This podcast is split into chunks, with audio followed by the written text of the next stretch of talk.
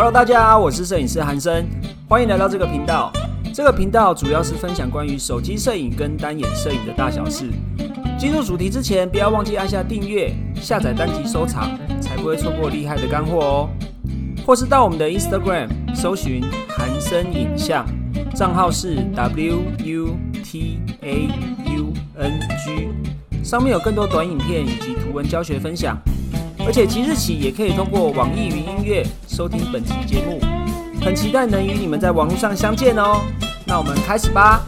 我们去参加外拍团的时候会有一个主题，可是其实你们不知道的是吗？有的会有主题，就是比如说他可能会说，哦，今天就是拍学生类型啊，或者是拍 OL，然后棚内棚拍也算是外拍啊，只是他们可能就移去棚内这样子。那棚内的话比较特别是什么？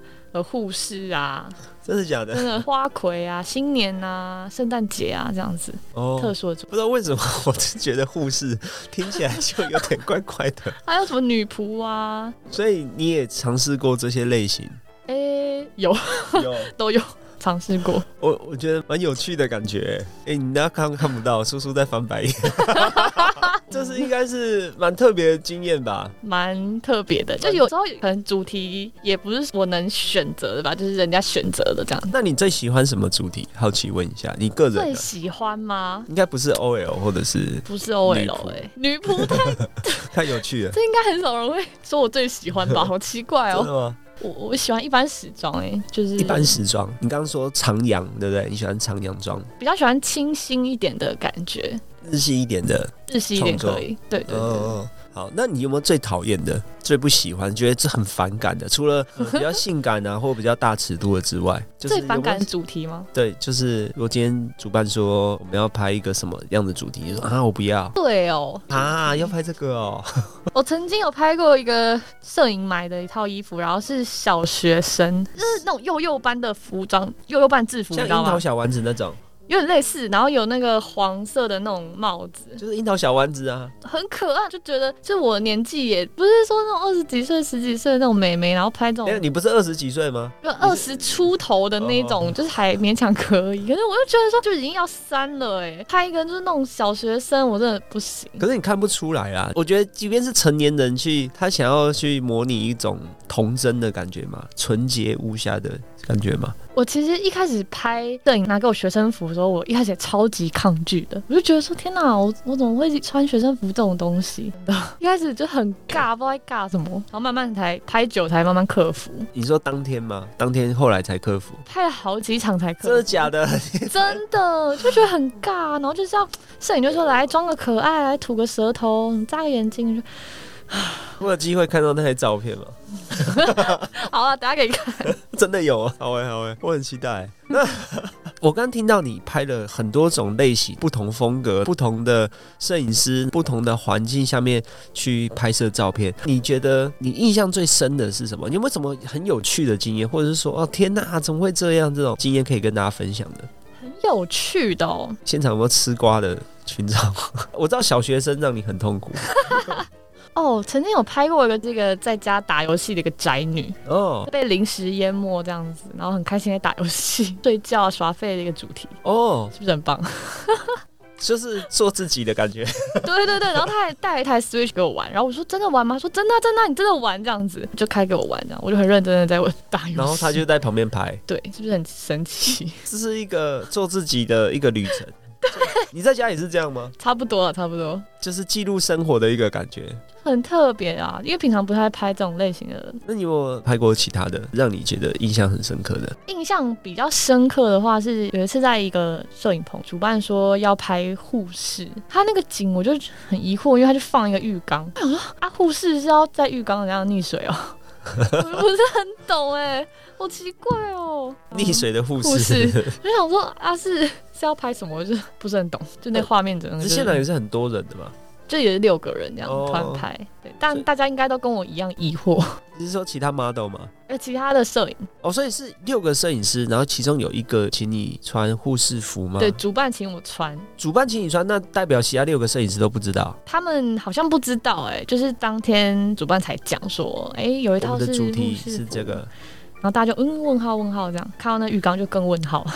好哦，好哦，是真的可能会有点傻眼哎，你本人会最傻眼的。我很傻眼，我说啊是要拍什么，然后他就说哦不会啊，这样好看啊，我上次也拍过谁谁谁，好了算了，我就妥协这样子。我好奇的想要请教一下叔叔哦，如果说他们在还没有认识你，因为大部分拍你的摄影师在外拍团里面应该都是第一次见过你是吗？大部分是吧？就是一定有先拍过，然后后面就是可能哦拍过一次之后，后续再报几场，觉得很好，慢慢熟，然后再继续报名这样。他们会事前跟你沟通吗？那他们沟通的方式又是什么？私约才会沟通吧，就我们是一对一的话才会沟通。然后如果是有对主办的话，通常就是跟主办沟通。所以其实，在外拍团的摄影师们是不会直接跟 model 有接触到，在拍摄前。那我们到现场之后就直接到了，就直接拍，也不会说，哎，待会我希望你怎么样，到了什么地方怎么样，都是主办在跟你讲。对对，主办讲这样子，摄影师也没什么主控权的感觉，我只是按快门机器而已嘛。如果说你要主控权的话，那就建议私约，就一对一或二对一。私约指的是我私底下跟你联系，然后我们约出去拍照这样。对，我也好奇其他约你的，如果是二对一或一对一的摄影师，你们是怎么联系沟通的方式？通常的话，两种情况，一种是摄影师来找我吧，然后就跟我说他想要拍什么主题啊，问我说有没有兴趣这样子，然后可能请你报价。那另外一个话就是可能我自己我有喜欢的摄影师，觉得哎，这摄影师拍的很好，是我想要的质感，我也会去联系他。那你们约好要拍照之后，你们会用什么沟通方式吗？像有些人会用直接电话沟通，然后针对场景、服装，甚至可能有道具、参考照片这些，或者是有的人会用文字。像上次我访问那个黄大卫老师，他就是用图表的方式。哦，他是用说的，每个人沟通方式都有些不一样啊。你们都会是怎么样习惯沟通呢？像如果你外拍的经验这么丰富的话，你觉得什么样的沟通方式对摄影师来说，或是对你来说会比较有效率？我的话，我是不会用电话，我都是文字跟图片这样子。哦，就直接在可能 Line 通讯软体上面直接传，当天要拍什么，然后我们在哪里这样。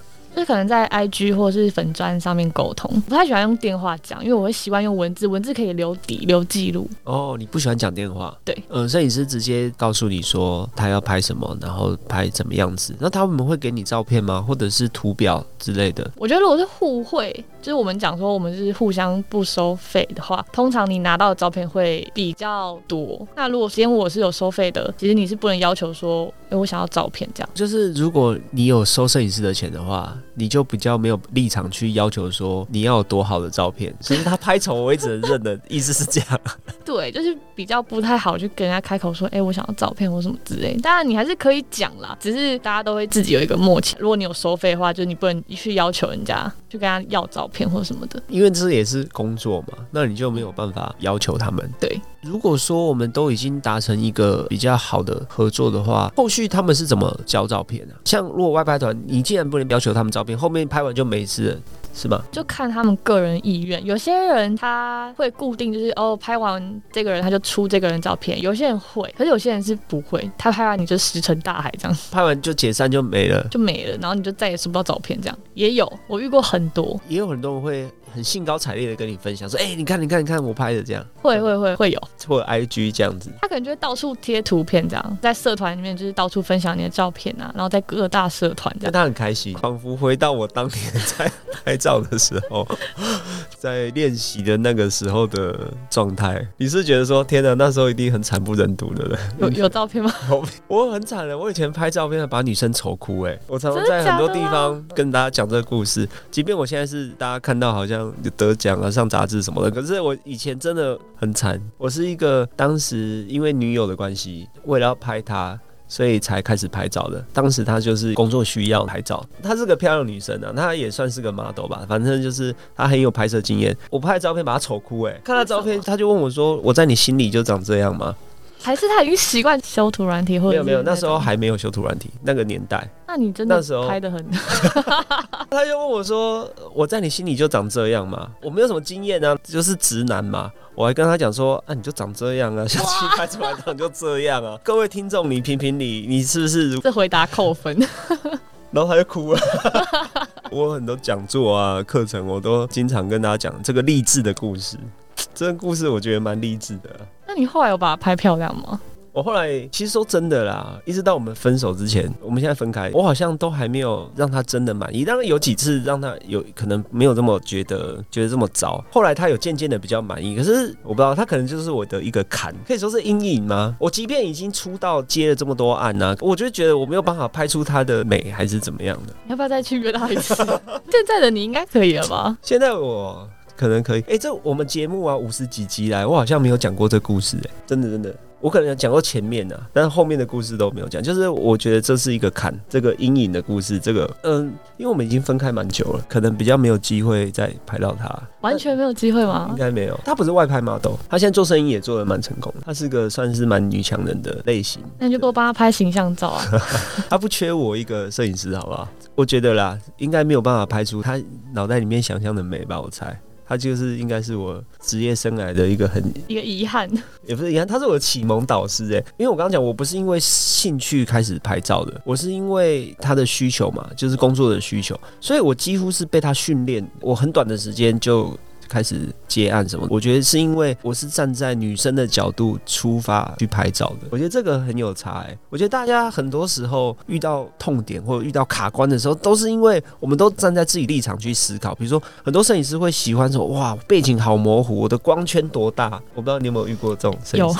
就是今天买了一个新的相机，然后大光圈，比如说 Canon 红圈，然后呃新的 R 六、R 五。或者是我的快门那个光线打得多精准，其实我没有在 care 这些，我从头到尾就 care 说我拍摄的对象他瘦不瘦、漂不漂亮、满不满意，有没有展现到他的美、他的个性、他的这个风格这样。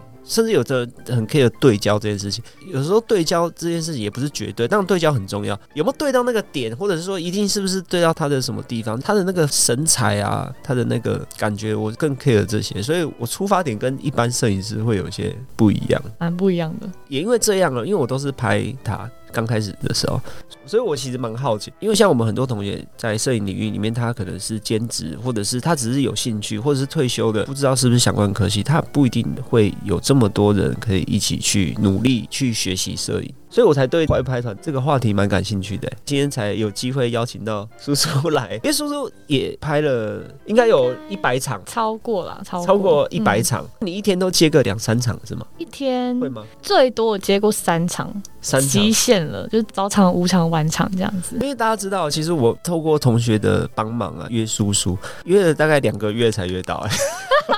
我很少遇到比我还忙的 model，你知道吗？我真的很少遇到。就算是前几集我邀约到我很仰慕的偶像，像是红刺猬啊、两大，大概也顶多就是一个月。我以为提前约一个月，哇，叔叔比我这些老师还要忙，所以我做了很多功课，你知道，我有很多问题，所以刚刚才问了很多 很想要问的问题，他也帮大家问了很多问题。哎，叔叔，那我也很好奇啊，你接触这么多的摄影师啊，你的外拍经验也很多，因为我们现场的听众朋友们很多都是刚开始练习摄影，或者是刚接触到摄影这个领域。以你的经验来说，以你外拍专业模特的角度来说，你有什么方式可以推荐他们怎么样开始这个摄影的技能吗？我觉得可以参加团派，那。团派的话，可以先加入，我觉得多一点社团，然后去看这个主办啊，平常都是开怎么样类型的人啊，然后跟嗯舍友们 PO 什么样的照片，去选择你想要的类型。就是从参加脸书的社团去参加外拍团吗？嗯，我觉得可以去参加外拍团，或者是如果说你有把握的话，你也可以私约模特拍你想要的主题。就是你当然也要先去做很多功课，从实战练习中去累积你的经验。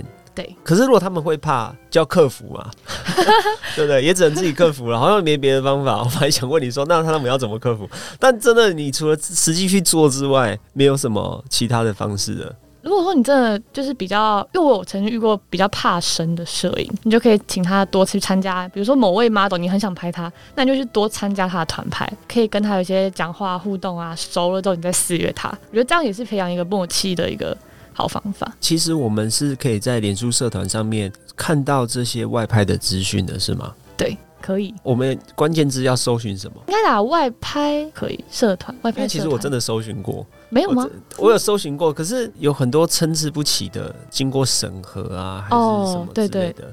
反正你就去挑你喜欢的就好了嘛，对不对？对。挑你喜欢的主办，或者是来问一下身边的摄影朋友，或者是问模特有没有推荐的。就像我去问我的学生说，怎么样才可以得到这些外拍团的资讯？这样，那最好的方式就是直接在脸书社团去搜寻，好像也没有其他方法哦。Google 吗？Google，Google 会有吗？Google 好像。不会吧？大部分都在脸书社团，脸书社团比较多，成团有点像团购的概念是吗？也不是啊，也不是好。所以叔叔其实推荐我们呃刚接触摄影同学，你可以多去练习拍照。那你可以再参加外拍团，它的费用大概是多少？我刚刚忘记帮同学们问了，它的费用大概是落到多少区间呢？最低的话，我印象中好像看过也有五百吧。五百起跳，五六百，然后贵一点的话也有一千、一千二，看你想要拍什么样子的尺度哦。嗯，价位不太一定，就是大概从五百到几千块都有。对，你可以依照你的需求、你的兴趣、你的喜好去选择你想要拍摄的类型，这样。对，总之呢，多去练习就对了。你要先做才开始，你不用等到很厉害才开始。对对对，你不要想说，哦，大家就是一下子都是变得这么厉害摄影师，不是这样的。